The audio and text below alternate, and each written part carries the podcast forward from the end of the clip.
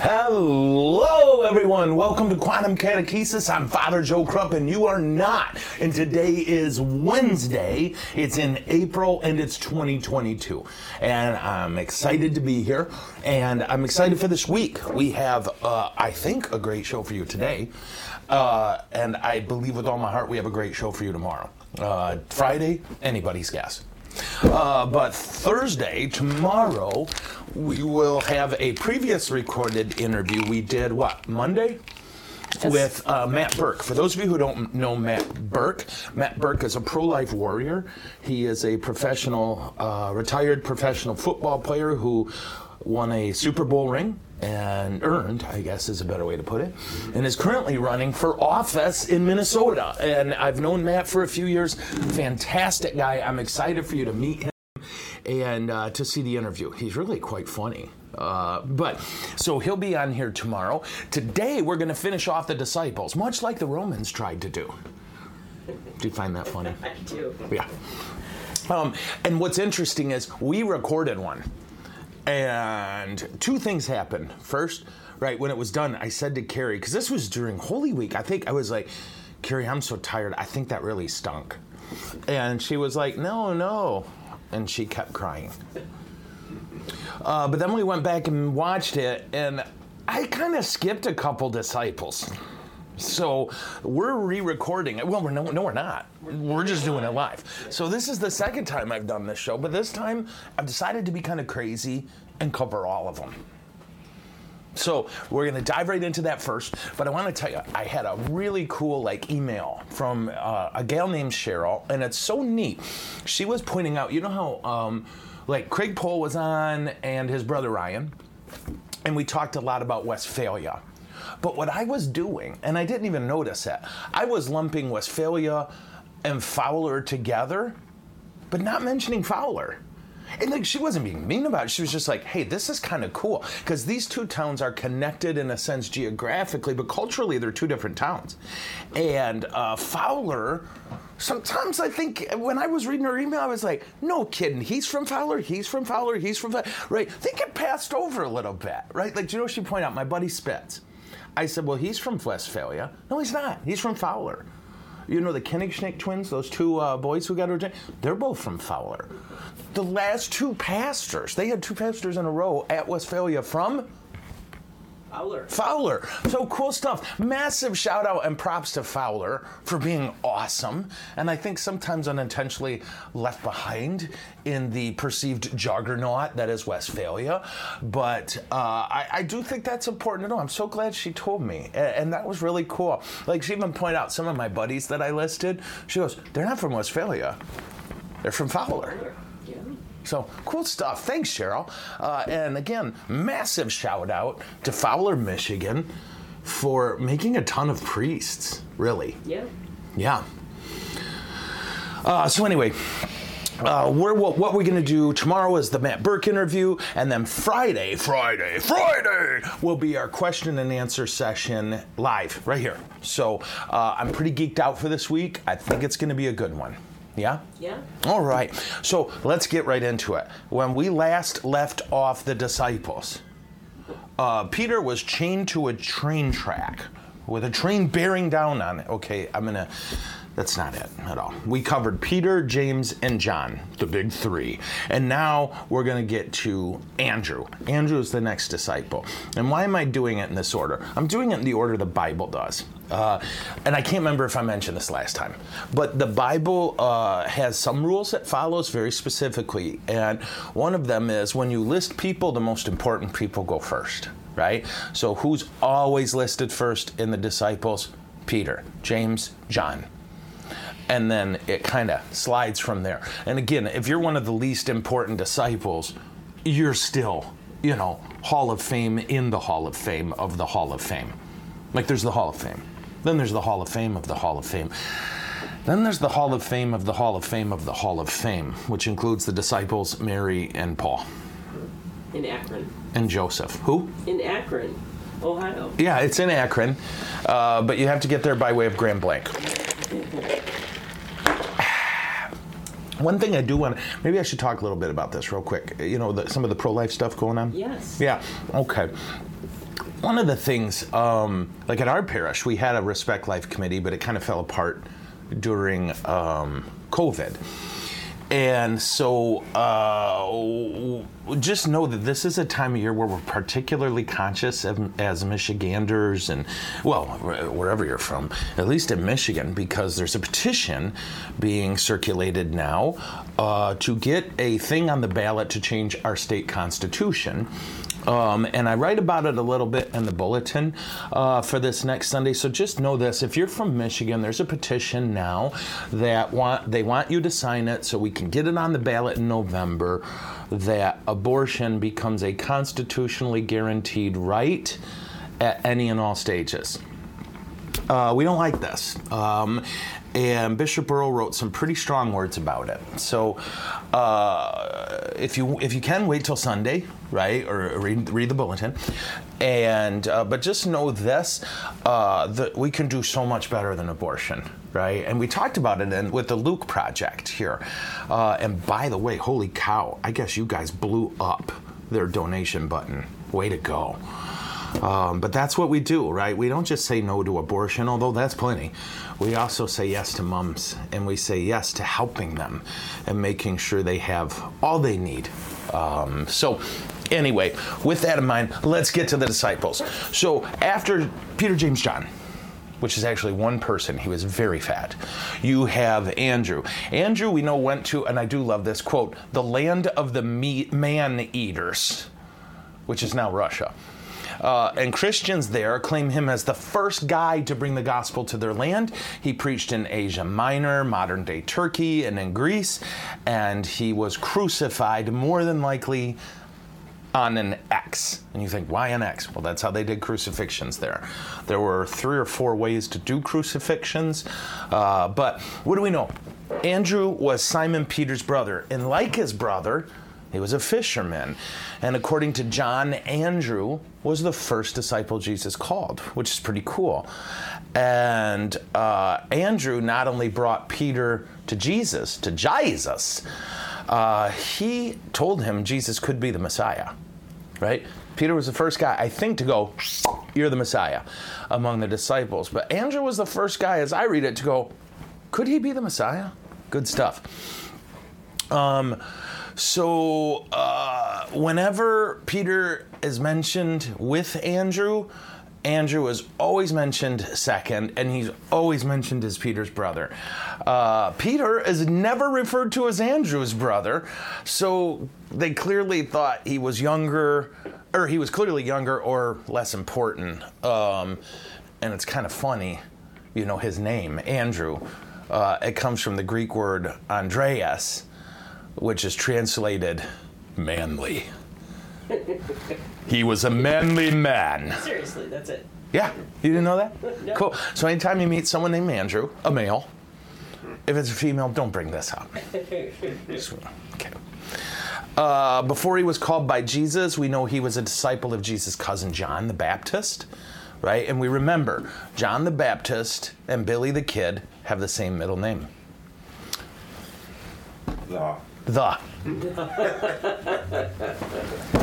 so, um, sorry, in the Synoptic Gospels, that's Matthew, Mark, and Luke, they don't really tell us about Andrew's calling, John does. Uh, and um, I don't know. Like Andrew pops up a few times. It's Andrew. Uh, who finds the boy with the five loaves and two fish and gives them to Jesus at the multiplication of the loaves. And we also know that when there was a group of Greeks in the New Test in the Gospels that wanted to see Jesus, they came to Philip, and Philip brought it to Andrew. We know that in Mark 13, Peter, James, John, and Andrew have a private moment with Jesus uh, where they talk about the destruction of the temple. Um, clearly, Andrew was important to Jesus. Uh, uh, from the data I think I've just given you, but the Bible doesn't really tell us much else. And there's a lot of church tradition here to help us, uh, but. Um, there was a guy named Eusebius of Caesarea who um, tells us, and he's considered the father of church history, he tells us that Origen claimed Andrew was sent to Scythia, uh, which is an Aegis, a region in central Eurasia. Uh, he was crucified in Patras around 60 AD and was crucified on an axe. And that's why when you see uh, Andrew, he's holding an axe.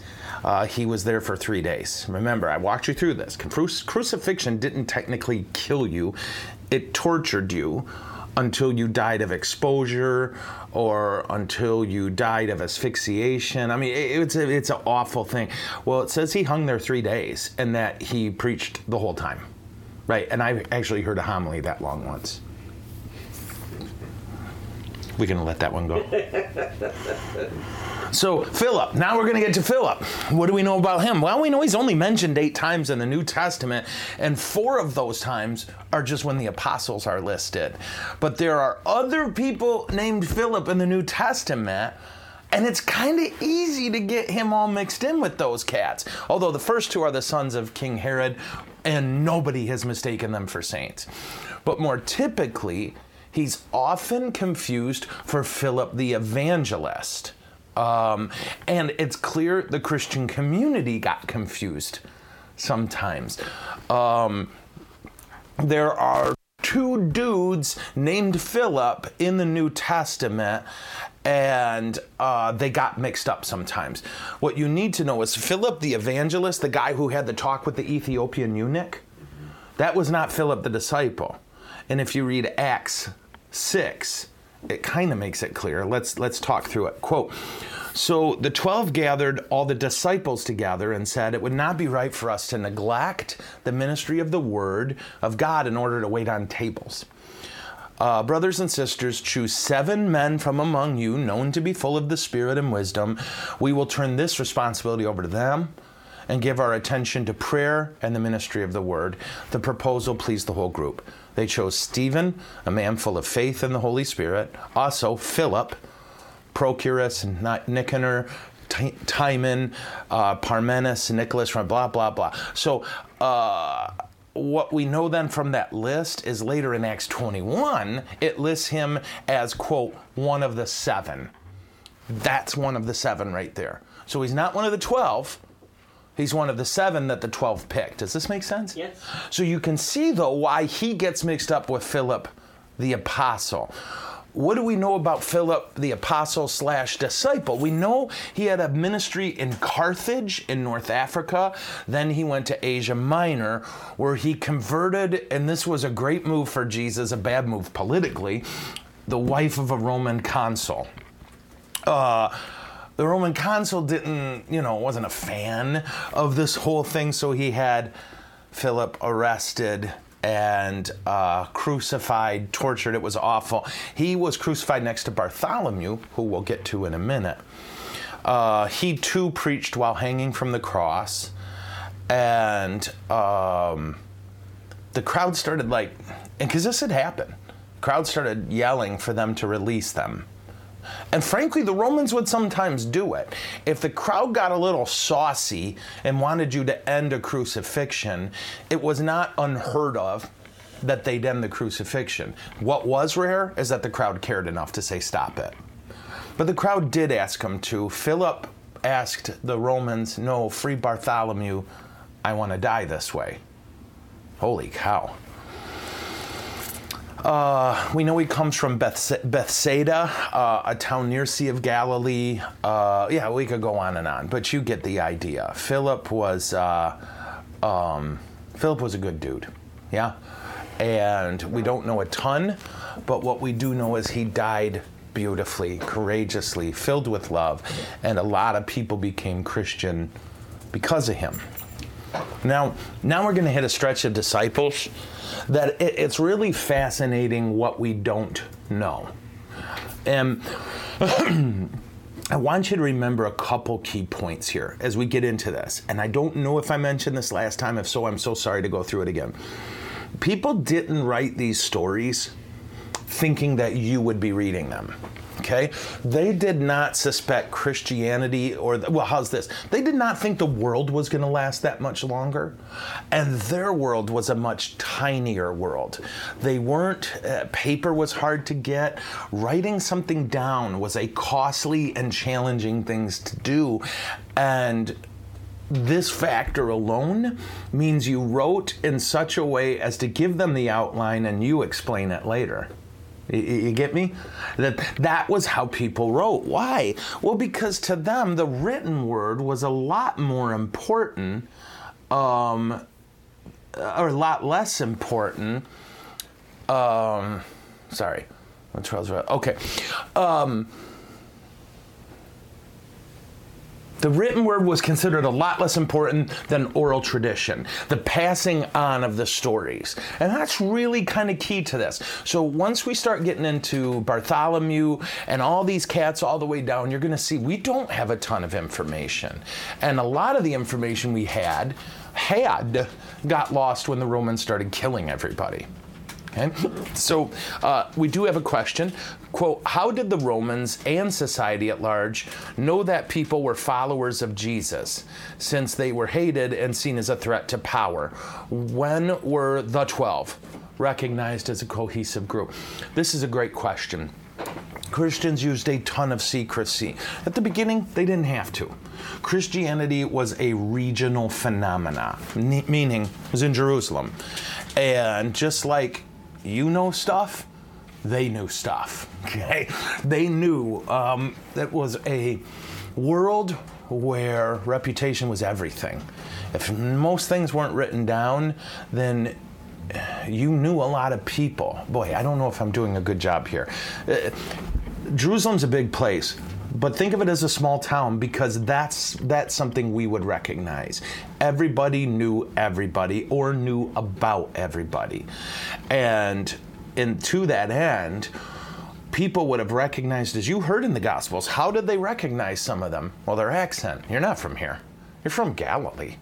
Right? There was a Galilee accent. Like if someone walked up, "How y'all doing? It's good to see you." You're not going to assume New York right? And if somebody right approaches you and goes, "Hey, how you doing?" No, no, no. How you doing? You're not going to go, "Ah, Texas." Yeah, uh, you and I can distinguish in the U.S. an East Coast accent. Uh, you can uh, distinguish the, the the dulcet tones of the Midwest accent. Uh, the southern accent, and we have all sorts of n- stereotypes that go with that accent. Hey, uh, you know, people think, oh, Southern accent, not smart. Uh, New York accent, aggressive. And of course, those aren't true. But it's the things we do, and people then did it too. So you may notice when they see Peter, they don't recognize him. They just go, we have a Galilean accent. And then what is the second time Peter got recognized in the Gospels? Remember this? The cousin of the dude whose Peter's ear cut off. Oh, heck yeah, she knew who he was. You get me? That's how it worked back then. Um, and when were the 12 seen as a cohesive group? Immediately at Pentecost. Uh, and, and, of course, they were, and this breaks my heart, the 11. Yeah, the 11. Judas didn't make it that far. So, uh, in terms of later, how were Christians found? Well, traitores, traitors, people who turned them in. Uh, and they were kind of easy to catch. Uh, a Roman soldier could stop anyone and say, offer a sacrifice to the emperor, and they would. Oh, great. They love it. Okay. Well, Christian won't. So, uh, did that did that cover? Yeah, I mean, okay. I think it's you know what you say often is their concentration of the day, right, was to survive. Yeah, gonna get they, through the day. They, they didn't know probably much more than well, they didn't know anything more than the people that they actually physically saw that day told them. Right. So everything was news. Everything was news, and news was a valuable commodity. Sure. An extremely valuable. You you got to remember, you could outside of the clothes and the bodyguard, you could be sitting next to the emperor and not know it. I mean, of course, that's a ludicrous example. You didn't know what they look like. Uh, now, Roman, huh? You're right. Yeah, and, and Romans were big on making incredibly accurate statues. That was extremely important to them. But Jews didn't allow statues.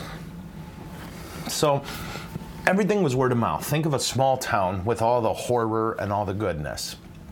And that was everybody. Everybody was in a small town, wherever they were. It was all on gossip. It was all on uh, knowing, well, again, eh, wait a minute, you're from Galilee. What are you doing here? Uh, Galileans were backwater people. What's the first thing Philip said when he found out about Jesus, or Nathaniel?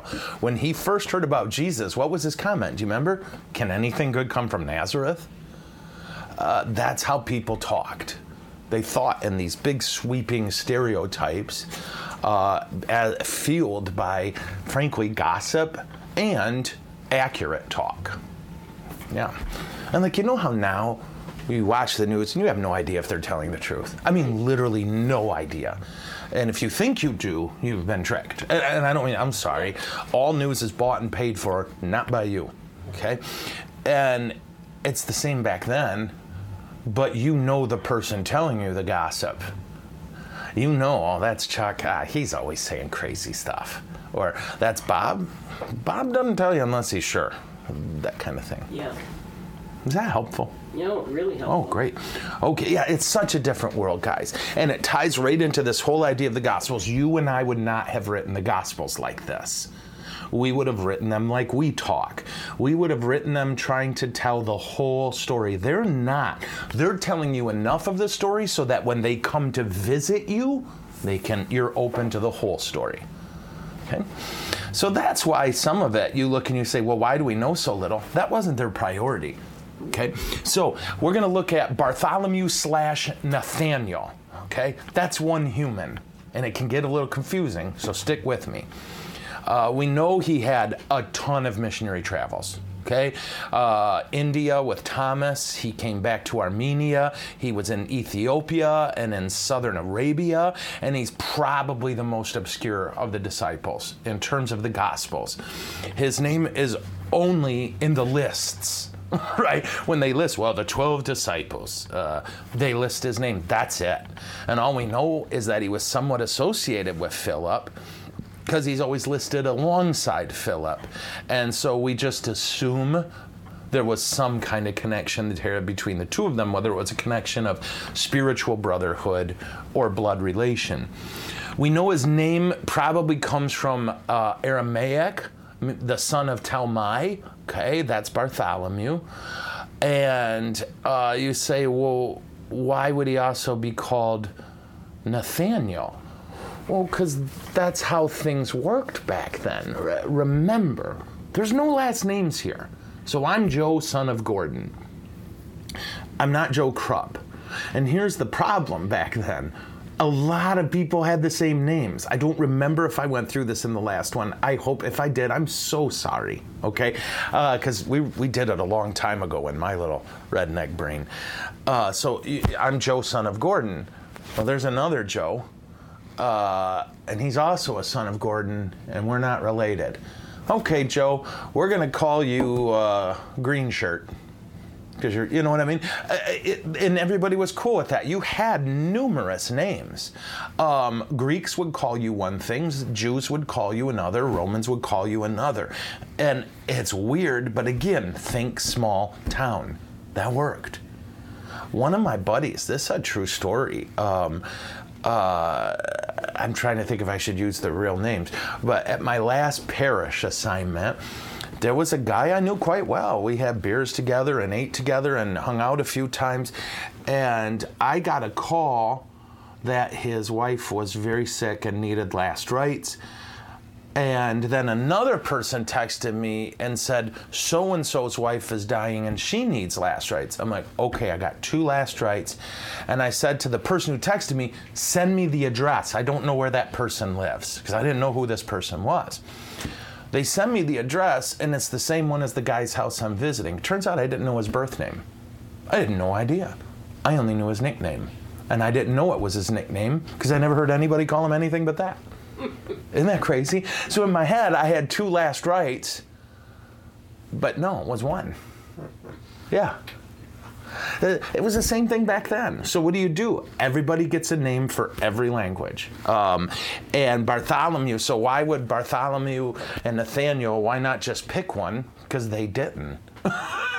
Everybody would have known he's the same dude. Why? Because they're writing people who know. Does this make sense? Yes. Oh, good. Okay. Um, John gives us two passages where we learn a bit. Um, and this is one, right, where it's Nathaniel slash Bartholomew, who in John 1 says, when he hears this new guy, Jesus, is from Nazareth, quote, Nazareth. Can anything good come from Nazareth? But then we also know a little bit later, just three verses, he sees Jesus, Jesus do a miracle and says, You are the King of Israel. You're a son of God. Okay.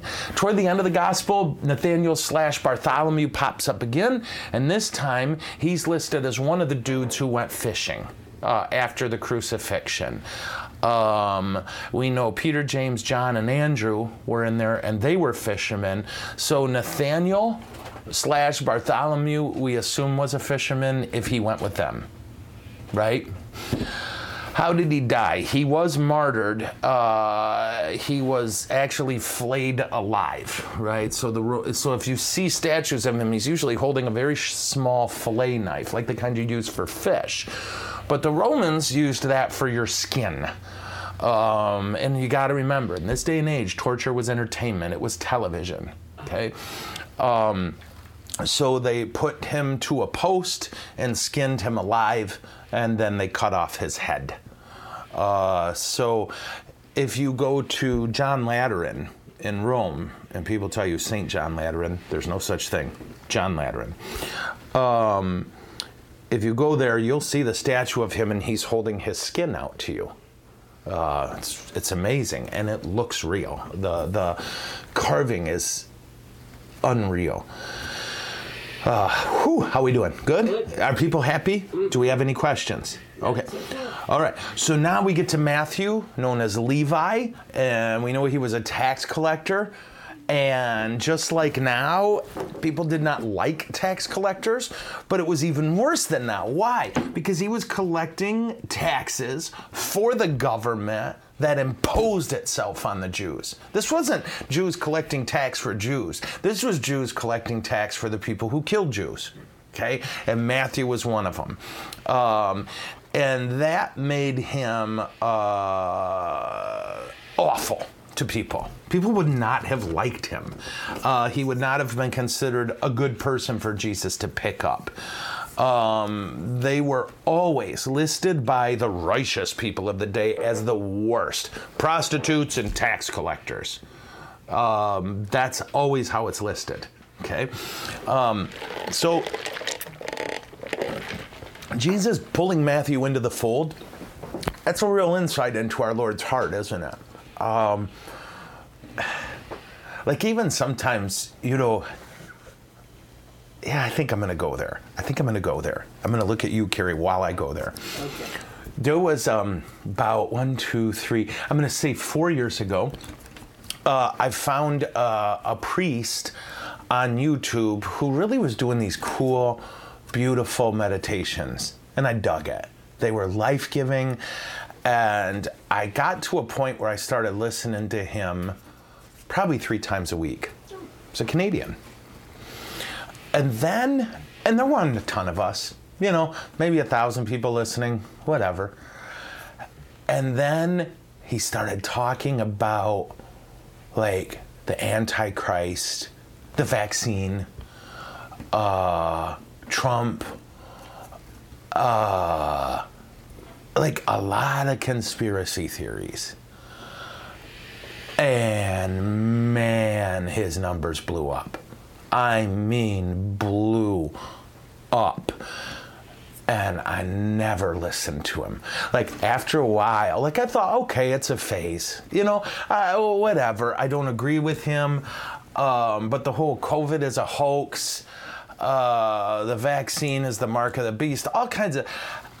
And you could just see his whole person changed. Right? Okay.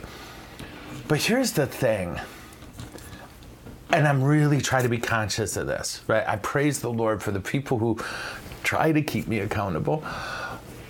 you know, that's that's a great way to go if you want to make money.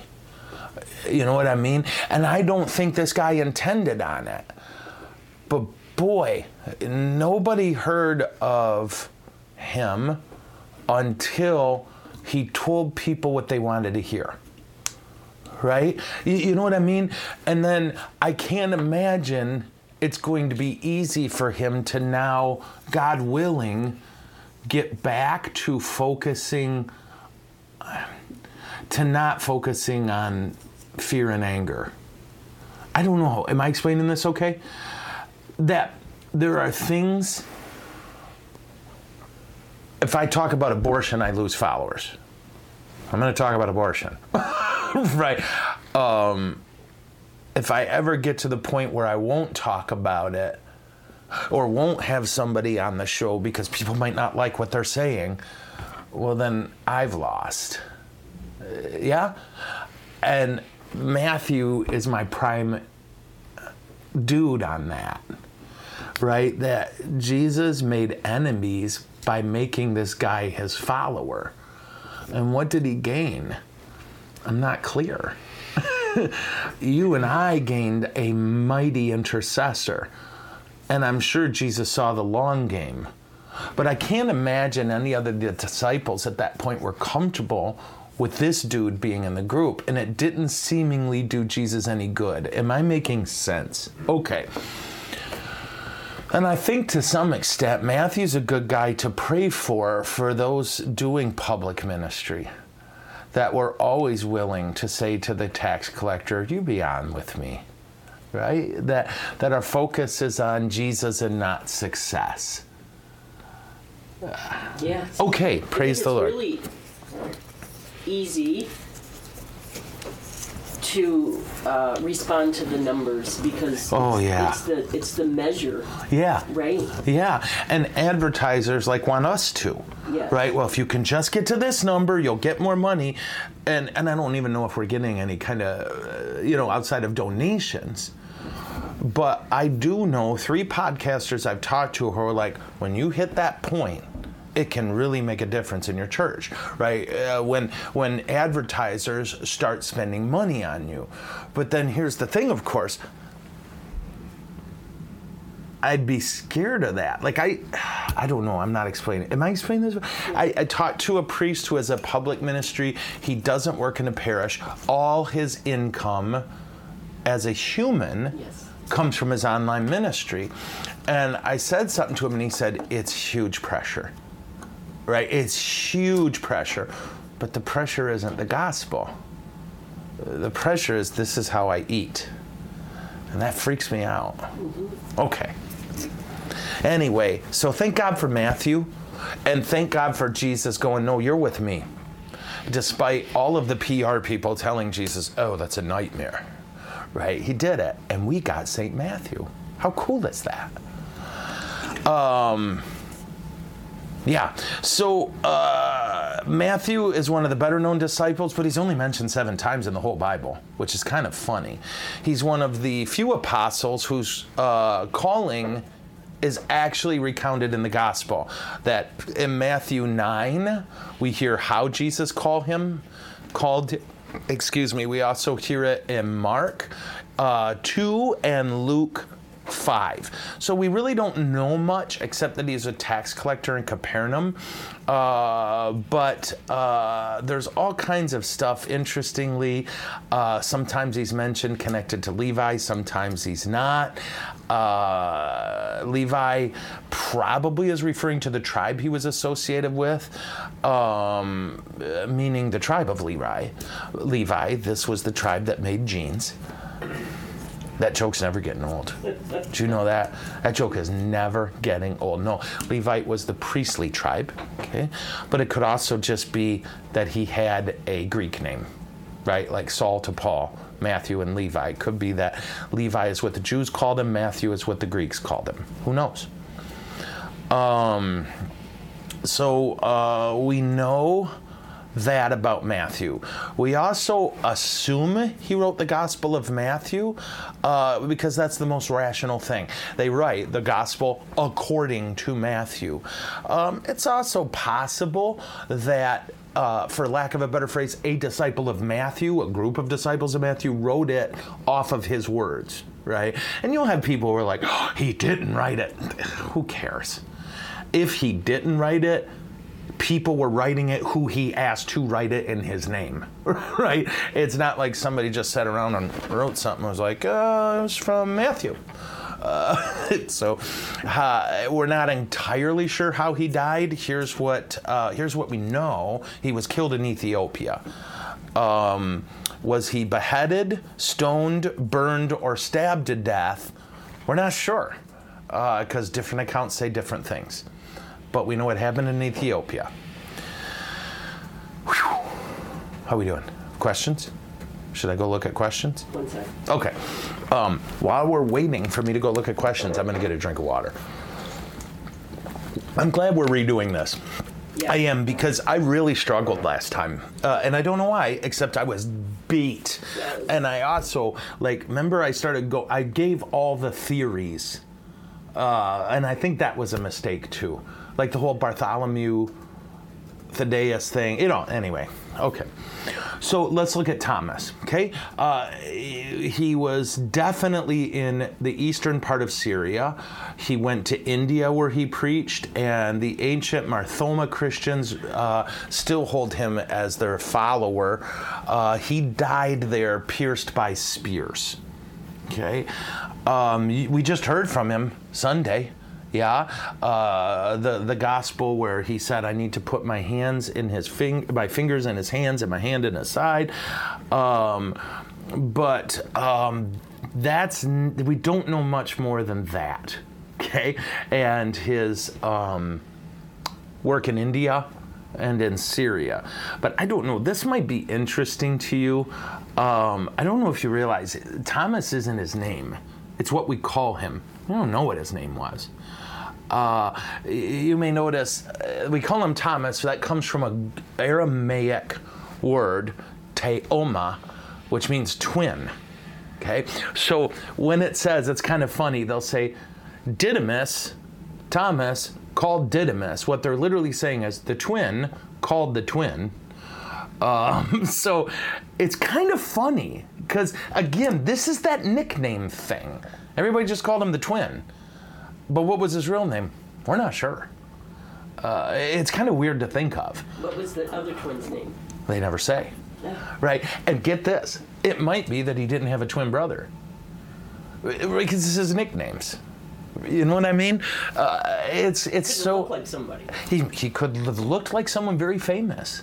Uh, you never know. It's really weird to think of. Um, but we call him Thomas, which again, we're just calling him the Aramaic word for the twin.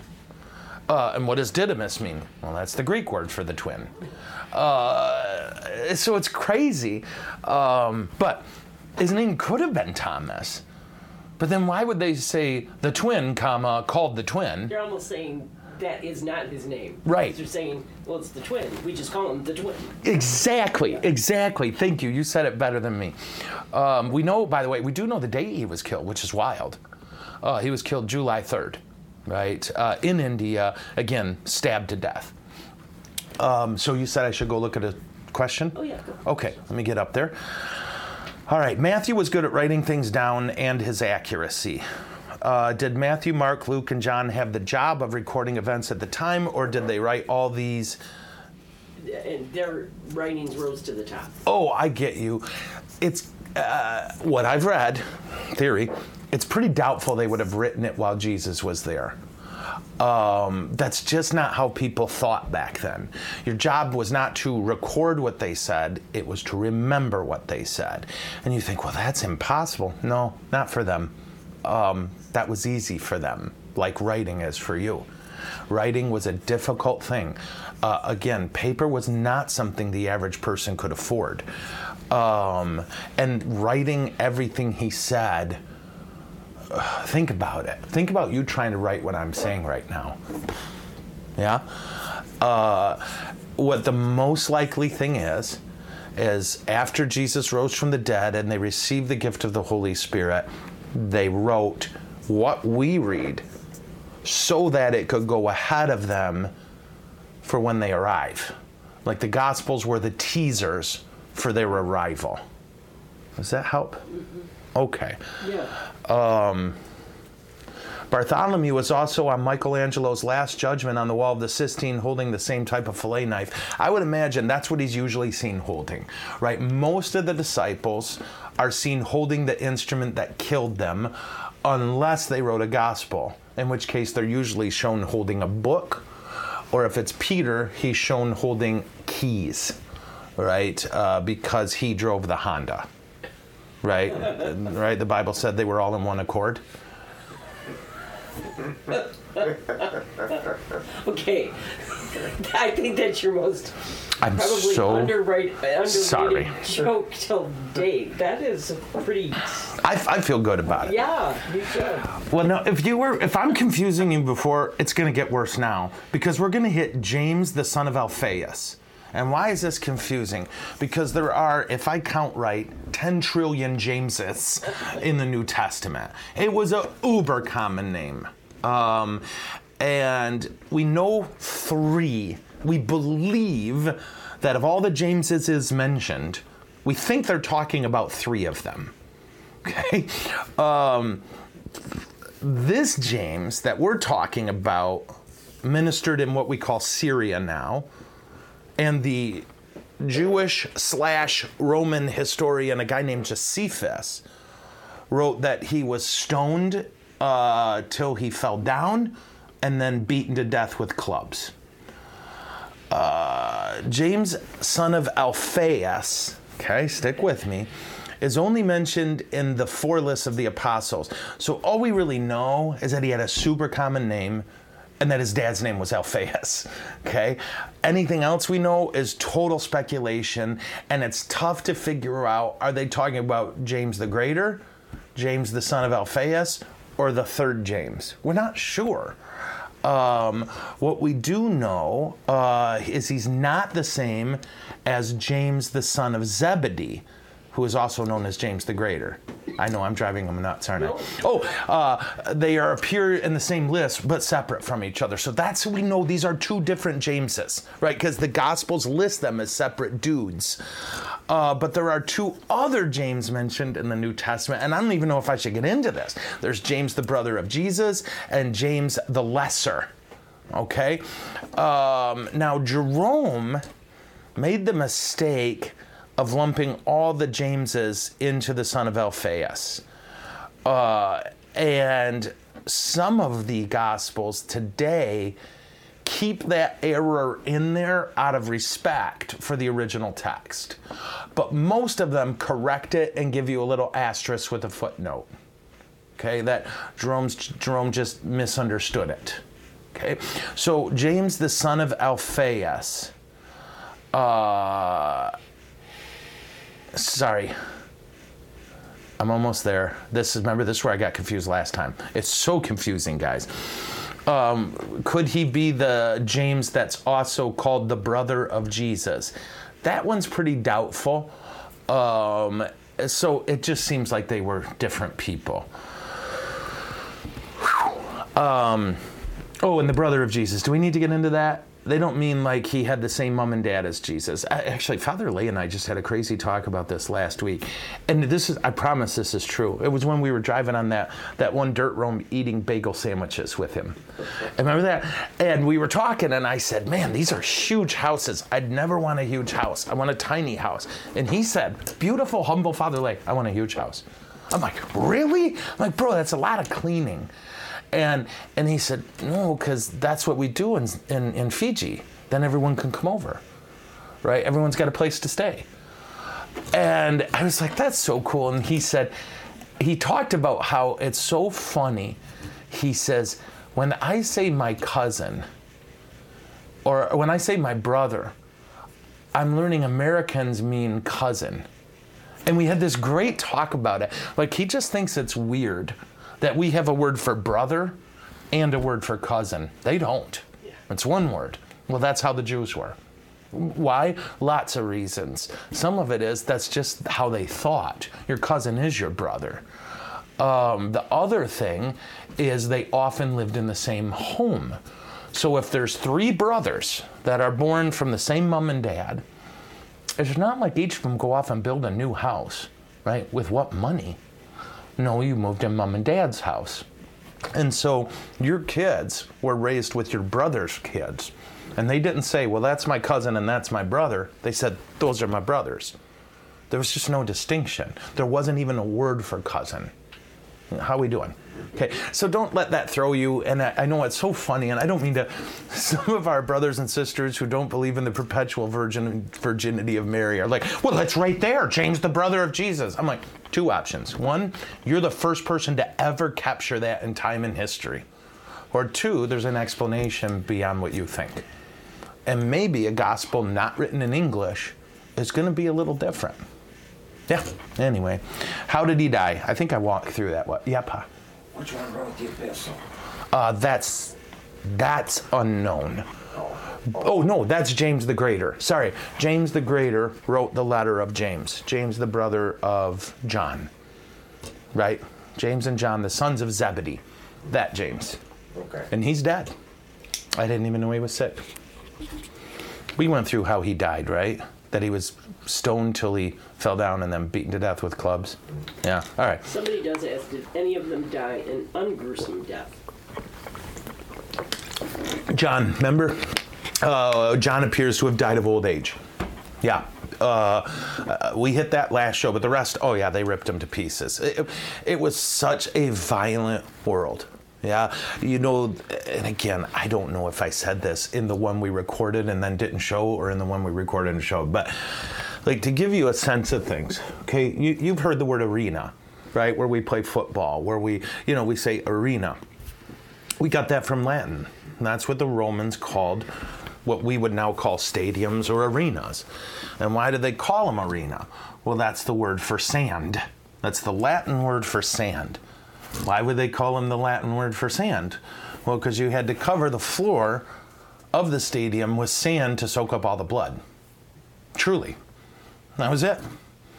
Um, these were these you just can't I, I don't I know I sound you can't understand how violent things were. There was no police. Uh, there were no street lights. There was no telephones. There was only the will to power. And if your will to power was stronger than that person's will to power, then you were in charge of them. That's how it worked. so when we hear about these gruesome deaths, I don't wish to be crude or whatever. Children were there watching, right? Get them used to it now. This is going to be their life. They're going to see women in their family sexually assaulted. They're going to see men in their family beaten to death. They're going to see death on a level you and I can't imagine before they're 12. It was their life. It's how things were. Um, it's awful, right? So we hear these things and we go, "Oh my God!" No, that's that was norm to them. Uh, and it's again, I, I don't mean that in any way except to try to change our brains a little, right? Change our brains a little when we read. So now let's get to St. Jude slash Thaddeus, and we have a first class relic of him here at Holy Family. Uh, he is known as Jude of James, Judas of James, Thaddeus, Judas Thaddeus, and Lebbaeus. Um, why all those names? Well, again, everybody had a ton of names, but they want really hard to distinguish him from the other Judas. His name was Judas. But you may remember the other Judas, that didn't work out so well. Uh, so they immediately began identifying him in the Bible, not in his lifetime, but as Jude, so that people didn't confuse him with Judas Iscariot. Uh, so there's not a ton we can say about him. Uh, we know the description. Uh, well, I don't want to get into all that. Uh, so, in the two lists of apostles, Jude appears to be referred to as Thaddeus. That's in Matthew 10 2 and in Mark 3 16. Uh, and they appear in the same place as the name Judas in the other lists. Uh, so that's why we put them together. Uh, this is how I read it. Quote Since the name Judas had such strong negative associations in the church, it wouldn't be surprising that others simply started calling him by the other names he was known as, such as Thaddeus or Jude. Okay? You said there's another question? Yeah. Okay, let me scroll way up. Hold on. That's a lot of scrolling. Okay. How common were large gatherings of people? The loaves and fish, the Beatitudes were attended by thousands of people. Did they only come to hear Jesus speak? How far did they travel? Well, the last question first. They traveled a long way. Uh, and the Bible makes that clear. It even says they traveled from the hill regions of Judea, from Samaria. People came a long way. Yeah, you and I would say, maybe look at a map and go, that's only 10 miles. They were walking, right? And every day you didn't work had an impact on your ability to eat for most people. Um, how big were the crowds? Uh, thousands, and that's more than likely accurate. Uh, why? This is what people did. Um, there was no TV, there's no sports, and it was real common. There's a book called uh, The Roman Way, and actually, you know who else? Duncan did a great lecture on this, Mike Duncan, about how a big part of life that we filled up with TV and sports were itinerant philosophers right? People whose just whole life was traveling to a place, kind of setting up a temporary camp. And when I say that, I don't mean tents. I mean, I'm going to come here tomorrow at nine and talk, right? And they didn't say nine, of course. They would say first watch, second watch, third watch, or fourth watch. Uh, but, um, and they would just talk and teach and people would ask questions and they'd answer and they would tell stories and they would right that uh, the roman empire was a very colorful place in that regard um, filled with these street preachers or street philosophers and this meant something to people i think i told you that a good way to think of it is humans at least americans now have a 10, wide, 10 mile wide, one inch deep knowledge base. We know a very little about a ton. Okay? People back then it was about a hundred foot wide and a thousand foot deep. You could sit down with an illiterate farmer during this time and talk Plato and he would know more than your college prof who taught philosophy. And I'm not being funny. This is what people invested themselves in. Um, so, for Jesus to have drawn thousands would have been notable, but not shocking. Um, a good philosopher can do that. A good theologian, and I say theologian, they didn't call him that, uh, could do that because this is what people were hungry for. Why is my life like this? Why are things like this? Why do I exist? They actually cared about those questions. There is obviously a reality between their hyper violent, brutal, short lifespan and our really long lifespan where we don't stop and ask why we exist. Um, there was a depth to these people. If you like, we were just. I played. I hope you don't mind. I played for Carrie and Chuck and Dad yesterday. Some of the letters that the Mongolian Khans sent to the Pope, and that the Pope sent back, and you're like, how was anybody this smart? Uh, how right? I mean, just the way they talked, the way they used language. Um, in some of the other letters we heard, right? Like they read a letter from the um, Emir, uh, just just different letters in history, and you read this and you go, how did anybody learn to write that well and that deep and make these really obscure, what we would call obscure and bizarre references?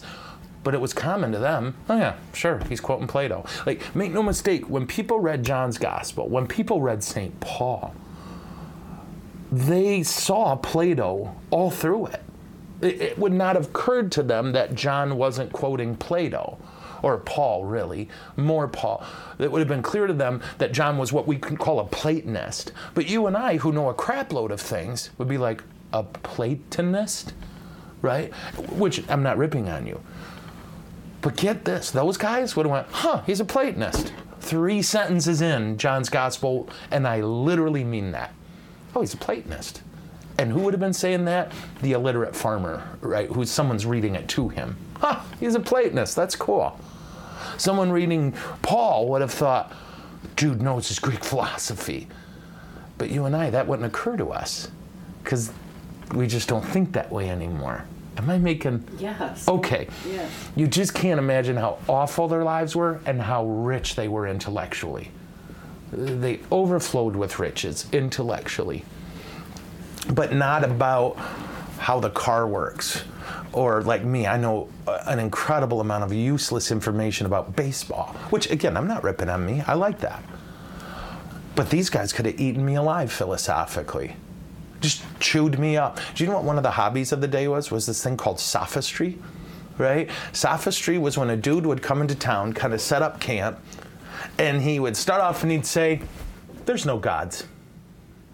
And then oh, the religious people would be so offended, and they'd come in and they'd they'd argue, and he'd argue with them, and then he'd finally get you to the point because this cat's sharp, where you'd go, "Oh my gosh, there aren't any gods."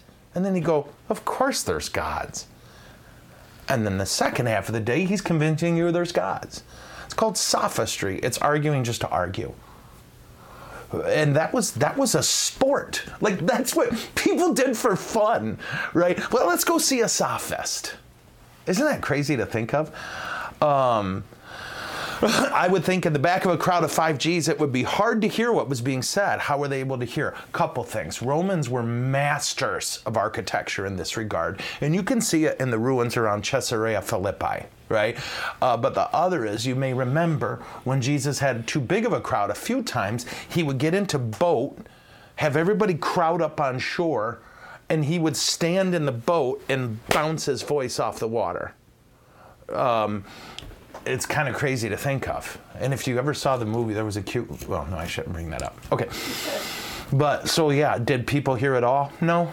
Uh, but also people shuffled, right? Uh, you're going to stand there for a couple hours, and then you got to get back to work. And so you leave, and everybody moves forward. Oh, oh crap! Now, did we get? So we got to everybody, I think, except Judas. Oh, you can finish. Right. So I'll finish. Oh no, we didn't do Simon the Zealot. Okay. Uh, gosh, should we do a part three? I don't know. It's up to you. Okay. I think I think this is opening up a lot of interesting questions. oh. You know, as, okay. as far as painting the picture of what it was. Oh, great. Okay, guys, I'm worried that this is fun for me and not for you. So if you're finding this interesting, then let's do this. Can we next Wednesday finish the disciples? Yes. And if you want, answer your ask your cultural questions. If I don't know, I promise I'll tell you. There's a ton I don't know. Uh, what I don't know is terrifying in in volume. But okay, so let's wrap this puppy up and know that next time we gather, we'll hit Simon the Zealot and then Judas Iscariot. And I'm sure you've never heard of Judas Iscariot, but I'm just going to give the ending away. He betrays Jesus. so remember, these were real human beings. Um, and I don't just mean that in the sense of historically they existed. Of course they did. It's more, these were guys who said stupid things and did brave things, who did cowardly things and said beautiful things, um, who were so convinced of what they saw that they walked the whole known world at the time and paid with their blood so that you and me could be here today. I mean, isn't that nuts? St. John writes it in first letter of John. What we've seen with our ha- what we've seen with our eyes, what we've heard with our ears, what we've touched with our hands concerns life itself, and we give it to you. Isn't that tight? These are our spiritual dads in many ways, and we love them not because they were perfect, uh, but because at some point they let their love for Jesus overcome their fear of death. And like St. Paul said, love for life did not deter them from death. Isn't that cool? They loved their life, but they loved Jesus more. And how neat that you and I, 2,000 years later, are here because of a bunch of fishermen, tax collectors, and freaks who Jesus went, No, I want that guy. Ah. So, tomorrow, tomorrow, tomorrow, uh, we will have Matt Birk on here. And I'm geeked out. I love this man. He has a pure heart. And some might not like his politics, right? That's going to happen.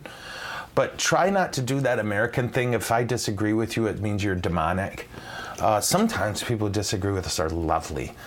Um, and some of you might love what he has to say. I don't know. Uh, I can't tell. Uh, but what I do know is I've known him for a few years now, and he's extraordinary. And I can't wait for you to meet him. So, uh, yeah, tune it in. He played. Gosh, he played for the Vikings for I think 11 years. He played for the Ravens for three. He's got a Super Bowl ring and uh, came from Harvard.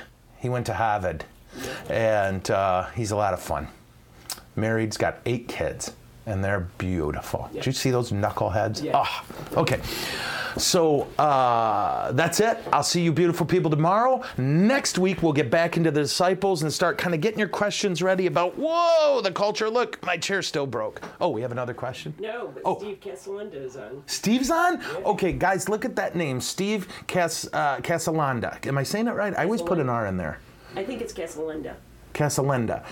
I love that dude, you guys. He's part of a group of men who just want to be holy. And they don't talk about it, they're putting their time into it. And I, he's he's my favorite. Can I say that? Oh, I can't say that? No. Okay, he is not my favorite. He's my favorite. So, remember, Dad, the first time we hung out with him, it was just me, you, and him. Those guys were all out doing like cutting down trees, and Dad and Steve and I are horking on pasta.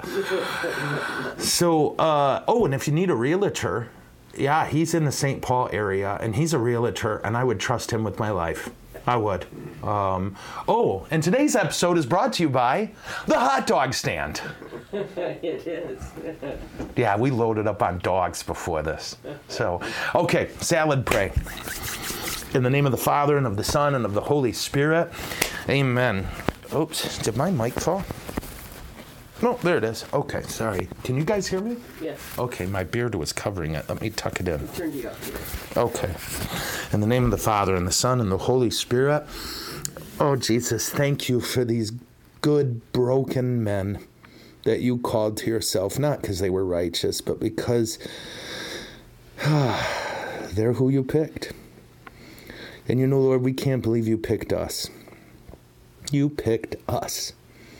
Whatever our life, whatever good or bad choices we've made, you looked at us, saw our hearts, and went, I want that one, and I can't believe it. Thank you. Thank you.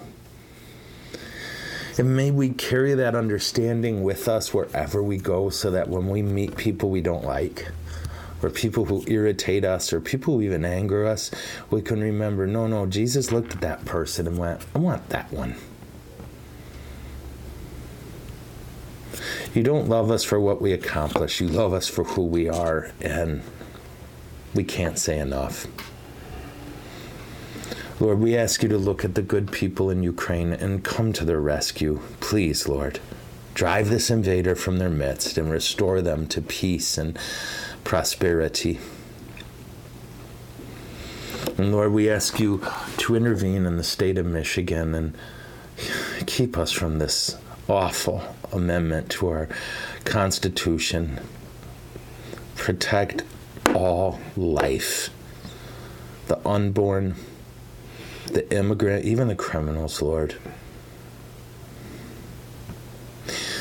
You know all these people we love, and we fret about them, and you know all the circumstances we carry around in our heart and worry about. Well, we give them all to you. And we love you, and we trust you. And may the blessings of Almighty God be with you all, the Father, the Son, and the Holy Spirit. Amen. I'll see you crazy people tomorrow when we have Matt Birk, superstar action figure, Super Bowl ring sold separately. Peace. Is it over? Oh, it's never over.